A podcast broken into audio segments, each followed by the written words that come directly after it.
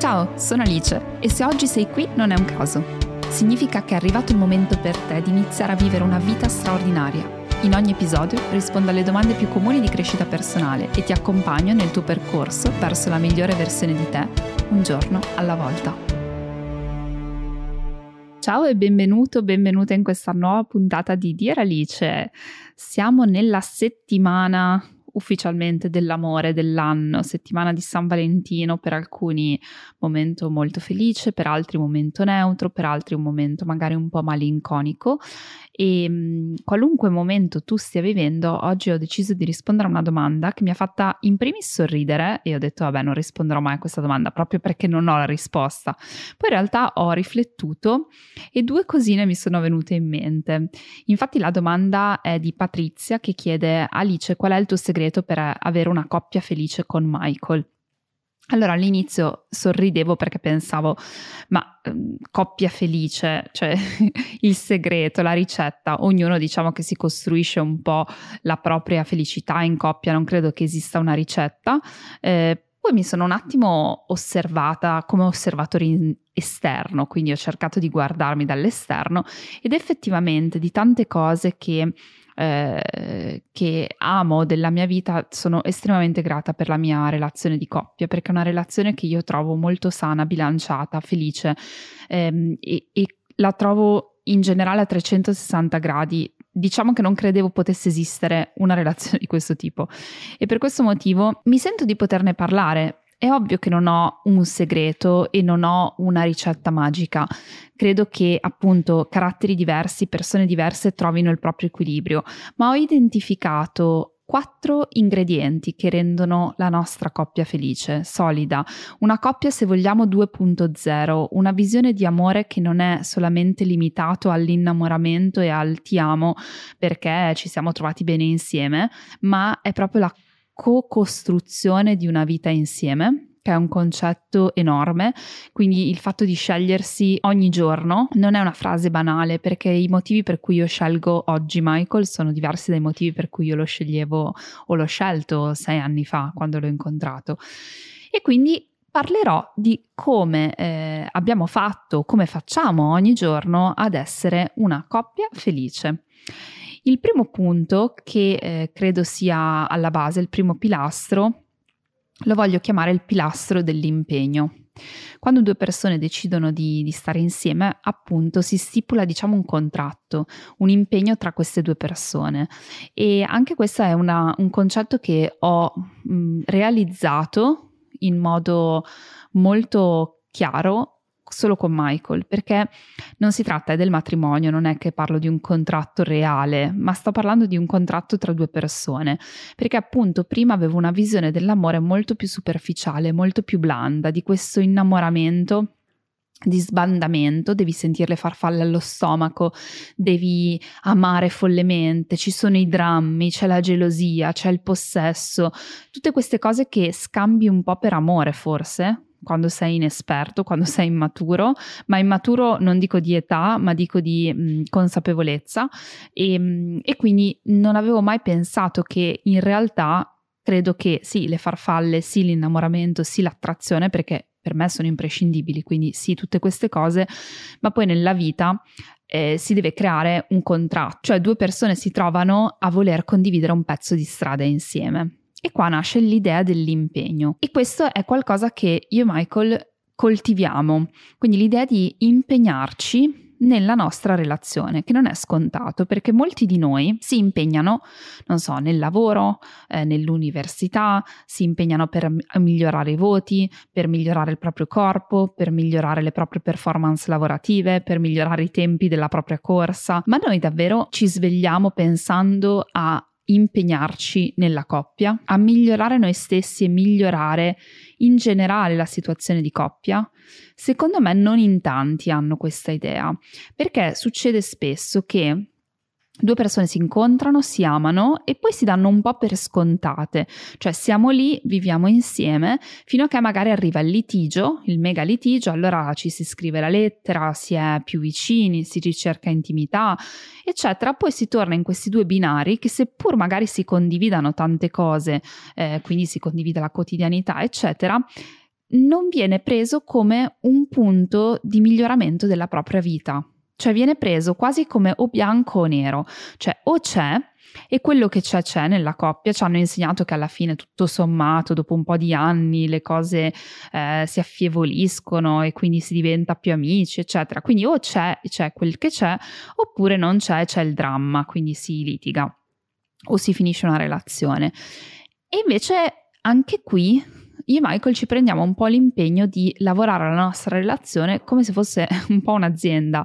Lo dicevo anche in uno dei primi podcast registrati, che non prendetela male, chiaramente prendetela con le pinze questa affermazione, però nel momento in cui si pianifica per la crescita aziendale, si definiscono determinate performance che si vogliono avere, si definiscono dei valori, delle regole. Ecco, io e Michael abbiamo imparato a trattare la nostra coppia come questo spazio dove abbiamo deciso di metterci in gioco comunemente, e abbiamo deciso di stipulare, diciamo, questo contratto e prenderci un impegno. Allora, questo impegno consta della intanto comunicazione molto onesta e trasparente un po' dei nostri valori, delle nostre aspettative, ma anche delle regole di questa coppia, perché anche questo è importante, pensare a una relazione come due individui che si mettono a tavolino e dicono: ma quali sono le regole che a noi vanno bene?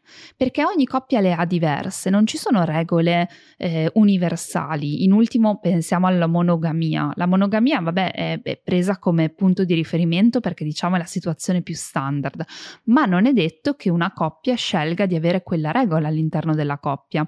E secondo me questo momento di trasparenza iniziale è un momento fondamentale per due individui che decidono di passare un pezzo di vita insieme, perché se no il rischio è quello di perdersi con regole non dette, qualcosa che per me è ovvio, per te non è ovvio, e la relazione è un impegno a mettere giù, contrattare, negoziare e poi rispettare le regole. Tutto sommato non può funzionare altrimenti. E di nuovo le mettiamo giù insieme, quindi scegliamo cosa sono le tue regole e le mie regole potenziali, poi le negoziamo, qualcosa che a te piace, a me non piace, qualcosa che a me piace, a te non piace, e cerchiamo di fare questa negoziazione nel rispetto dei nostri valori, del nostro sistema valoriale individuale ovviamente. Quindi io ho i miei valori, propongo le mie regole, Michael ha i suoi valori, propone le sue regole, e poi si entra un po' nella negoziazione. Chiaro che più due persone sono allineate, più questa negoziazione è breve, però ci possono essere anche punti grigi di scontro dove si ritorna di anno in anno, dove si cerca di smussare gli angoli per riuscire a trovare, diciamo, dei confini. Ecco, all'interno di questi confini ci si muove come coppia, e da quel momento in poi penso che il concetto di fiducia all'interno della coppia sia rispettato questi confini, che non sono universali ma sono esattamente definiti per ogni coppia in modo diverso. Questo è stato bellissimo quando ho capito questo concetto. È stato un momento molto bello perché mi ha tolto intanto il peso dell'idea che tutte le coppie sono uguali, mi ha tolto l'idea che ci sono delle regole tutte uguali, cioè magari noi abbiamo delle regole che qualche altra coppia sarebbero assurde o viceversa, e mi ha dato anche l'idea di mettere un po' tutto nero su bianco. Questo impegno quindi consta, diciamo, di una fase iniziale. Se non l'avete mai fatto col vostro partner, iniziate. Noi ad esempio abbiamo un po' istituito i monthly meeting, quindi un momento mensile dove si fa un po' la revisione del mese passato, si pianificano i mesi futuri, sia si pianificazione logistica, pratica, ma anche si parla di queste cose, cioè come sei stato tu questo mese, come ci siamo trovati, che cosa è successo, come abbiamo comunicato, come sono andate le nostre regole. E si può veramente scoprire un mondo se si inizia a trattare la coppia come una parte importante della nostra vita a cui diamo effettivamente attenzione, un'attenzione di trasformazione, di crescita anche a livello proprio di coppia. Poi il nostro impegno è quello di avere un sistema valoriale comune, familiare, quindi di avere dei valori, e questi valori scelti di coppia sono i valori che portiamo all'interno proprio della nostra relazione, quindi anche questi diventano dei capisaldi per i nostri comportamenti, quindi scegliere dei valori che ci rappresentano e che diventano parte integrante della coppia. Quindi, riassumendo, l'impegno è quella decisione libera, una libera decisione, perché è importante questo, la libera decisione di assumersi la responsabilità di condividere un pezzo di strada con qualcun altro, però non farlo a caso. È ovvio che poi le coppie scoppiano, perché se io mi innamoro di te, perché mi piaci fisicamente, perché ci troviamo bene, perché ci facciamo delle grandi conversazioni, perché viaggiamo bene insieme, quindi non sto dicendo solo che ci sia attrazione fisica, cioè ci innamoriamo e ci amiamo, ma poi nel lungo periodo cerchiamo di co-creare qualcosa, ma questo qualcosa non ha mai avuto un momento dove ci siamo fermati, ci siamo detti ma quali sono i nostri confini, quali sono le cose che vogliamo da questa coppia, quali sono le cose che condividiamo. Ecco, per forza ci si trova dei muri, quindi a volte è proprio un problema alla base che va risolto, spesso risolto semplicemente sedendosi a tavolino. Voi avete mai pensato di sedervi a tavolino col vostro partner o la vostra partner con cui magari state da anni e dire ma tu nella vita cosa vuoi, cioè cosa ti aspetti dalla coppia, cosa ne pensi di questa tema e di quest'altro tema, e se ci trovassimo in quest'altro tema? Ecco, questi sono punti fondamentali che non siamo abituati a considerare come persone occidentali, purtroppo. Secondo pilastro è quello della comunicazione. Quindi io e Michael una cosa che abbiamo imparato a fare, perché all'inizio non era così, abbiamo imparato a comunicare. Qua io vi introduco semplicemente a una semplicissima regola, una che può cambiare completamente la vita: non giudicare ma prendersi responsabilità dei propri bisogni e delle proprie emozioni. Cosa significa?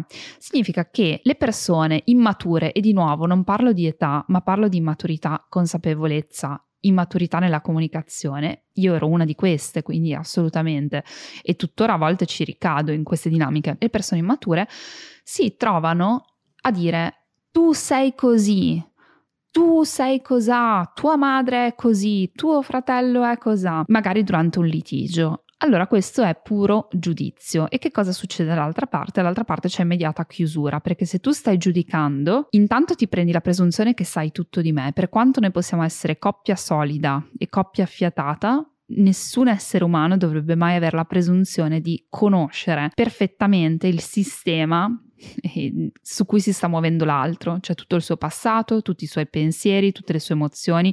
Quindi alcune cose che per noi magari non vanno in accordo con le nostre convinzioni, con i nostri filtri, non è detto che siano sbagliate in assoluto, e quindi chiaramente il giudizio lascia un po' il tempo che trova su questo, se prendiamo questo presupposto. Quindi invece di dire tutto questo che viene fuori durante un litigio, possiamo provare a dire io mi sento così quando tu fai cos'ha, cioè io mi prendo responsabilità del comunicare una sensazione, sto male, mi sento poco considerata, mi sento gelosa, mi sento poco rispettata, quando tu ti comporti o quando tu dici o quando questa cosa accade. Questo cambia completamente le sorti della comunicazione.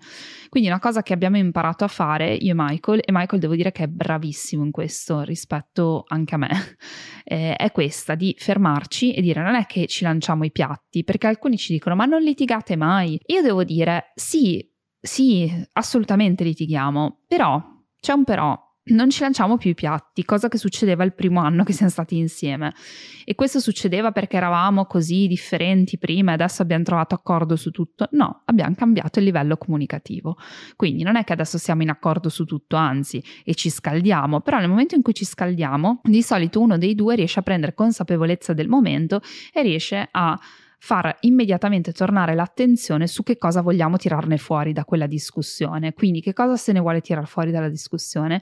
Beh, in primis si mettono sul piatto le emozioni, quindi entrambi mettiamo a disposizione dell'altro come ci sentiamo, dicendo questa cosa che è appena successa mi fa sentire in questo modo. Allora l'altro non si sente con il dito puntato in un angolo e vuole solamente o aggredire per poter scappare da questa situazione. L'altro probabilmente si sentirà in dovere di prendersi cura anche delle emozioni che sono venute fuori, e questo permette chiaramente di aprire la comunicazione, di andare a cercare delle soluzioni, perché spesso nei litigi quello che succede è che due persone si focalizzano solo sul problema e lo scavano questo problema perché vogliono vincere la gara del vittimismo, di chi si è fatto più male, di chi ha sofferto di più, di chi sta soffrendo di più in quella situazione. Ovviamente questo non porta a nulla di buono, perché tutto sommato due persone si offendono, poi c'è, devi urlare, l'altro ti urla sopra, tu devi urlare più forte.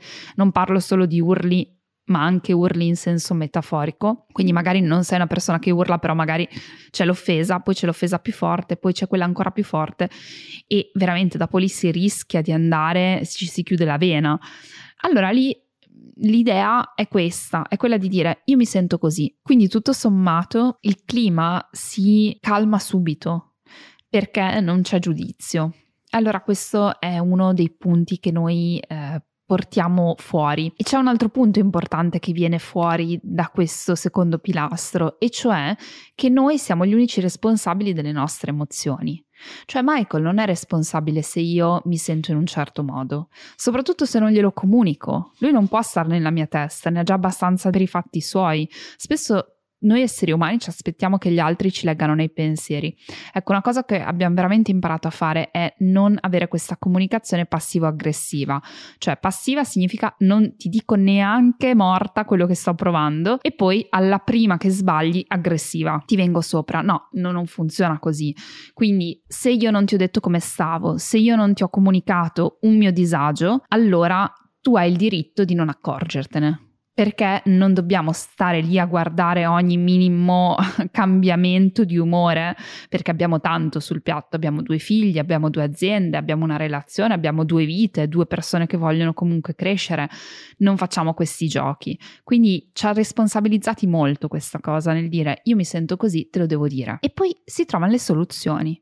Magari ci si mette un po' di tempo, non è detto che sia immediato, che la conversazione porti per forza fuori una soluzione. Si vanno a rivedere le regole, si va a rivedere la parte dei valori, si torna sul concetto di impegno, però questa comunicazione ci ha cambiato completamente la vita di coppia. Il terzo pilastro fondamentale per la nostra coppia è il concetto di intimità. Non esiste coppia, secondo me, secondo il mio parere, senza intimità. Quando diciamo intimità andiamo subito a pensare alla sessualità, al rapporto fisico, ma quello, diciamo, è una conseguenza dell'intimità. In una coppia di lunga data, se non c'è intimità, difficilmente c'è una vita sessuale appagante, perché l'intimità rimane la base, ovviamente. Però l'intimità non è necessariamente il sesso, sono 2 cose che sono separate, anzi, se vogliamo, l'intimità è un contenitore più grande che contiene all'interno anche la vita sessuale. L'intimità è fondamentale, significa creare dei momenti, delle situazioni dove ci si sente al sicuro nella propria vulnerabilità. Quindi si può creare un'intimità emotiva, dove io mi sento al sicuro nel farti vedere come mi sento rispetto a una determinata situazione, dove io mi sento al sicuro di esprimermi anche se sono strana in questo, anche se mi sentirai giudicata da chiunque altro. Oppure conversazioni intime, ma anche situazioni di intimità, cioè creare quel momento dove ci si riesce a parlare guardandosi negli occhi, dove si riesce a tirare fuori qualcosa di profondo, dove si esplora qualcosa di profondo insieme. Quindi, ad esempio, andare a fare un percorso di crescita personale insieme, scrivere un diario e leggersene qualche pagina, quindi far vedere qualcosa che non è così visibile agli occhi di tutti. Essere intimi significa scoprire delle carte di ognuno di noi che non sono accessibili a tutti. Noi scegliamo con chi essere intimi. Per me l'intimità è qualcosa di molto prezioso. Oggi purtroppo sui social si è perso un po' questo valore, secondo me, mio parere, di nuovo mio, di Alice, non è detto che sia universale. Si è perso il valore dell'intimità, perché per quanto io abbia condiviso nella mia vita, sono una persona che è molto molto gelosa della propria intimità. Custodisco dei punti che voglio decidere io con chi condividere, e con pochissime persone vado a condividere queste cose. E in ultimo ci sono delle parti che condivido solo con Michael, e ovviamente questo crea una relazione solida e speciale. E questa è un po' la differenza, secondo me, tra una relazione, una partnership di grande amicizia, profondo rispetto e profondo amore, e una relazione di coppia. Nella coppia ci deve essere intimità. Nel momento in cui magari, ad esempio, nasce un figlio, l'intimità cambia inevitabilmente. Ecco, è responsabilità, credo, delle due persone nella coppia andarsela a ricercare, perché l'intimità è quel qualcosa che è timido, è qualcosa che non è a disposizione, non rimane lì. È qualcosa che va coltivato, perché a volte capita magari dopo è nato un figlio, passa 1, 2, 3 anni, poi esci una sera a cena e ti rendi conto che hai perso una parte dell'altra persona, hai perso quel contatto profondo con dei luoghi di quell'altra persona. E allora dici, ma dov'è andato tutto questo? Non vi siete presi la responsabilità di coltivarlo. Anche quando si è stanchi, anche quando sembra che tutto il resto abbia una priorità. Perché ricordatevi che quando si forma una famiglia, l'avete formata perché c'era prima una coppia di una famiglia e quindi questa coppia va coltivata. Quindi l'intimità che contraddistingue una coppia è totale responsabilità della coppia, anche in momenti in cui non viene naturale. È ovvio che, ripeto, io parlo della nascita dei figli perché diciamo che sono uno degli elementi più disruptive della vita di una coppia. Quando nasce un figlio la coppia inevitabilmente cambia, però scegliersi di prendere dei momenti, ecco, noi non crediamo al do tutto il mio 100% a qualcosa, neanche a un figlio, perché il mio 100% non lo posso dare a qualcosa perché perdo troppo dall'altra parte. Quindi anche quando sono nati i nostri figli è chiaro che ci sono stati dei momenti di riaggiustamento, a parte che li abbiamo vissuti secondo i primi 2 pilastri, quindi andando a rivedere le nostre regole, valori, lavorando, prendendoci un impegno, impegnandoci in ultimo nella coppia, poi comunicando. Ma abbiamo sempre, sempre, sempre portato avanti la nostra intimità, l'abbiamo ricercata, ricercando dei momenti solo nostri, quindi serve lo spazio, serve il tempo, che a volte non è facile da trovare, non lo è stato per noi facile da trovare, non è stato sempre così immediato. Ce lo siamo creati, perché quando è una priorità, quando tu dici questa parte non me la posso perdere, non mi posso permettere di perdere intimità con la persona che ho scelto, allora trovi delle soluzioni. Quando invece ti nascondi dietro tutto il resto, allora le soluzioni non ci sono. Questa è una parte molto importante. Quindi, come dicevo, sono esercizi di intimità emotiva, conversazioni difficili, conversazioni profonde, sono esercizi di condivisione del proprio percorso, condivisione dei propri pensieri più intimi, più nascosti, condivisione di situazioni intime e anche di percorsi, magari una meditazione, si può andare a fare un percorso anche di terapia di coppia, quello crea intimità, perché ovviamente si va all'interno della persona. E poi intimità fisica, quindi l'intimità di scoprirsi, di toccarsi, di baciarsi, di sentire che l'altro è un'entità fisica, cioè non perdiamo il contatto col corpo, perché anche quello, secondo me, è una parte fondamentale della coppia. Quindi noi diamo molta importanza a questo e questo non ce lo toglie nessuno, perché se noi siamo felici, se noi siamo coppia, i nostri figli di conseguenza lo saranno. Magari in una prossima puntata potremo approfondire coppia dopo i figli per quanto ci riguarda, però noi ci siamo riaggiustati abbastanza bene e credo che sia dovuto alla forte responsabilità che abbiamo sentito nel mantenere questa parte e andare a scoprire qualcosa anche di più profondo, perché tutto sommato uno dei motivi per cui le persone si tradiscono credo che sia il cercare il nuovo. Quindi cercare il nuovo pensando che il nuovo si possa solo trovare al di fuori della coppia. È chiaro che nel momento in cui viene a mancare l'intimità, viene un po' a crearsi un muro tra questi 2 mondi che non si amalgano più come prima e quindi ovviamente è più facile pensare che qualcosa di nuovo e eccitante e estremamente curioso lo si possa vedere solamente al di fuori, quindi qualcuno al di fuori della coppia.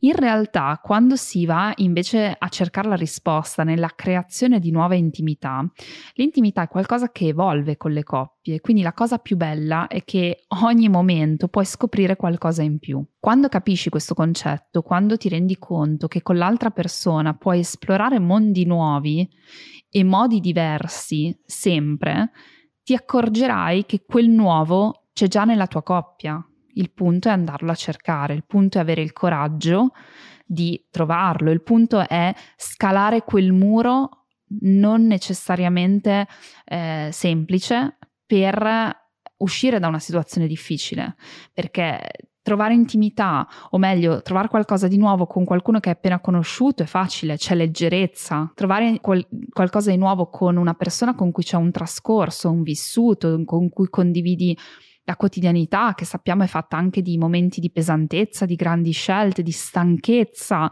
di mille cose da fare, non è così banale. Quindi è chiaro che a volte la strada più facile è l'altra. Ma questa è una strada che va intrapresa insieme e a volte devi veramente riuscire a scalare il muro, ma al di là del muro c'è un bellissimo mondo di coppie da esplorare che ancora non avete esplorato. Io credo che le coppie possano esplorarsi fino alla fine dei loro giorni, perché è infinita l'esplorazione dell'altro. Sapete perché? Perché l'altro continuerà a evolvere, quindi noi non è che una volta che ci siamo conosciuti, non so, io e Michael, lui aveva 27 anni quando l'ho conosciuto, Michael di 27 anni non sarà Michael di 57 anni, io non vedo l'ora di conoscerlo quel Michael. È una persona diversa, bisogna anche prendersi il tempo di conoscere. Mi ricordo una mia amica di Vancouver, mi aveva detto una cosa bellissima, lei era mamma di tre figlie femmine, voleva tanto il maschio, comunque 3 figlie femmine, l'ultima appena nata quando io ho conosciuto questa ragazza, una coppia bellissima, e mi ha detto una cosa stupenda, mi ha detto noi ci prendiamo un date a settimana, quindi loro uscivano di sera, si prendevano la babysitter una volta a settimana, solo loro due, e dicevano che a volte hanno fatto fatica perché era più facile star sul divano, starsene comodi con i bambini, perché tutto sommato cosa pensi di dirti? Eppure mi ha detto non perdere mai la curiosità di conoscere il tuo uomo o la tua donna. E io ti dico, ma in che senso conoscerlo? Non lo conosci già dopo 3 figli? No, perché lui nel frattempo è evoluto. Perché il nostro percorso non è mai fermo, quindi prenditi il tempo di fare delle domande, di chiedere come se fosse il primo appuntamento. Ora, non credo che tutte le settimane sia come il primo appuntamento, ma sicuramente con questo mindset si può veramente creare molta più intimità. Il 4° pilastro è la creazione di una partnership.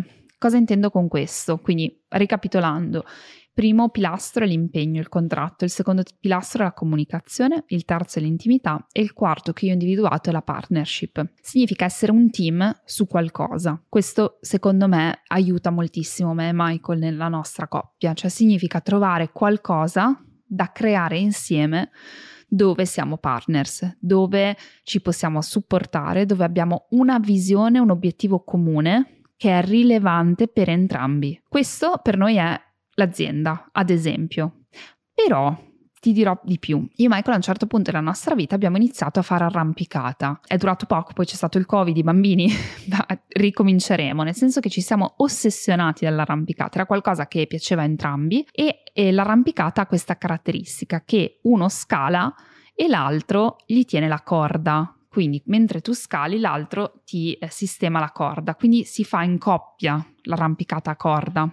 Ok, non si può far da soli, a meno che non si faccia free solo, ma è un'altra roba, quella per pochi del mondo che gli manca secondo me qualcosa a livello cerebrale per farlo, perché basta un errore e muori, ma per tutti quelli che lo fanno con la corda si fa in coppia. Quindi cos'hai? Hai una visione comune, hai qualcosa che ti appassiona da fare insieme, soprattutto crei una partnership dove devi avere dei momenti di fiducia, comunicazione, momenti di crisi, momenti di vittoria insieme. E quindi non sto dicendo che deve essere una cosa grande come un'azienda, paradossalmente l'ho quasi sentito di più nei momenti dell'arrampicata questa partnership, questo momento di grande coesione e fusione dove incontri l'altro sotto un altro punto di vista che non è semplicemente la quotidianità, cioè vi prendete un secondo il vostro mondo e ve ne andate nel vostro mondo dove vi conoscete come 2 persone che stanno andando verso la stessa direzione. Allora questo potrebbe essere uno sport, un progetto lavorativo, un hobby, la genitorialità anche. La genitorialità come partners è molto importante, è un ruolo fondamentale del creare qualcosa insieme. Però ancora di più qualcosa che serva solo, ancora di più qualcosa che sia solo relativo a 2 persone, solo relativo alla coppia. Esplorate, anche per momenti brevi, potrebbe essere un retreat, un ritiro, un viaggio, però qualcosa che condividete insieme, che co-costruite. Qualcosa che insieme avete una meta e dovete crearvi il percorso come partners. Anche questo è fondamentale nella coppia e si crea, non è che arriva dal cielo. Non è detto che tutti, perché io vedo persone che dicono ma io vado al calcetto, io vado di là, io vado di qua, e va benissimo la parte personale, però torniamo un po' al pilastro numero uno: quando sei in coppia hai scelto di prenderti un impegno con l'altra persona, e allora perché tutto il resto lo coltivi e magari questa relazione no? Perché trovi il tempo, trovi il modo di avere dei momenti per altro e magari per la coppia no? O sono sempre gli stessi, o sono solamente le cose dovute, quindi dobbiamo andare a fare la spesa, dobbiamo pulire la casa, dobbiamo guardarci il film insieme, dobbiamo vedere i tuoi, dobbiamo vedere i miei. Ma oltre questo, dov'è che ci stiamo coltivando? Dov'è che ci continuiamo a conoscere? Vi lascio in ultimo proprio con la riflessione del fatto che a volte vedo che il problema grande di una coppia non è sul fatto che non ci si prenda più, ma è sul fatto che diamo per scontato che sia in un certo senso finito tutto lì. Cioè che il bello l'abbiamo vissuto, che sai, l'innamoramento, quella cosa che ci portava a letto ogni 3 secondi è finita, quindi cosa facciamo adesso? È lì, è l'impegno, è lì, perché è facile anche in un business, quando vai un nuovo prodotto che va virale, ma poi l'esecuzione, stare per anni, oppure è facile per un libro, quando fai il lancio tutti lo comprano e poi dopo 3 giorni cosa succede? Si è perso l'entusiasmo, è arrivato il nuovo libro. Sarà sempre così, sarà sempre così, e quindi se non siamo noi primi a credere che quella prima fase è bellissima, stupenda, ma non è l'unica. Il resto non sono solo le tappe della vita: abbiamo un figlio, ci sposiamo, c'è il matrimonio da creare. No, ci sono queste tappe, ma c'è molto altro. C'è la quotidianità che va oltre la quotidianità che tutti vediamo, va oltre il fare i piatti insieme alla sera, va in temi molto profondi. Ecco, io con Michael ho identificato questi 4 pilastri e non voglio insegnare veramente niente a nessuno, anzi è proprio un modo per dire: guardate che c'è un mondo che può essere vissuto, che io non conoscevo e che sto imparando a conoscere ogni giorno, e che vale veramente la pena di essere conosciuto e riconosciuto. E niente, questi erano i miei 2 cents sul nostro segreto, tra virgolette. Fatemi sapere anche voi in un messaggio su Instagram Alice's Lifestyle cosa ne pensate, se vi è piaciuta la puntata, qual è stato il pilastro che vi manca, che avete, o altre cose che identificate nelle vostre coppie che funzionano. Quali sono le vostre ricette per mantenere una coppia stabile? Dato che ho fatto un episodio lunghissimo oggi, vi lascio come sempre. Grazie per il supporto, grazie per tutte le vostre meravigliose recensioni, per i vostri messaggi, per le vostre condivisioni, che per me sono veramente, mi toccano il cuore e mi rendono veramente felice e fiera di aver preso il coraggio di aver buttato fuori questo progetto, perché it means a lot to me. Quindi significa tantissimo per me. Noi ci sentiamo alla prossima puntata.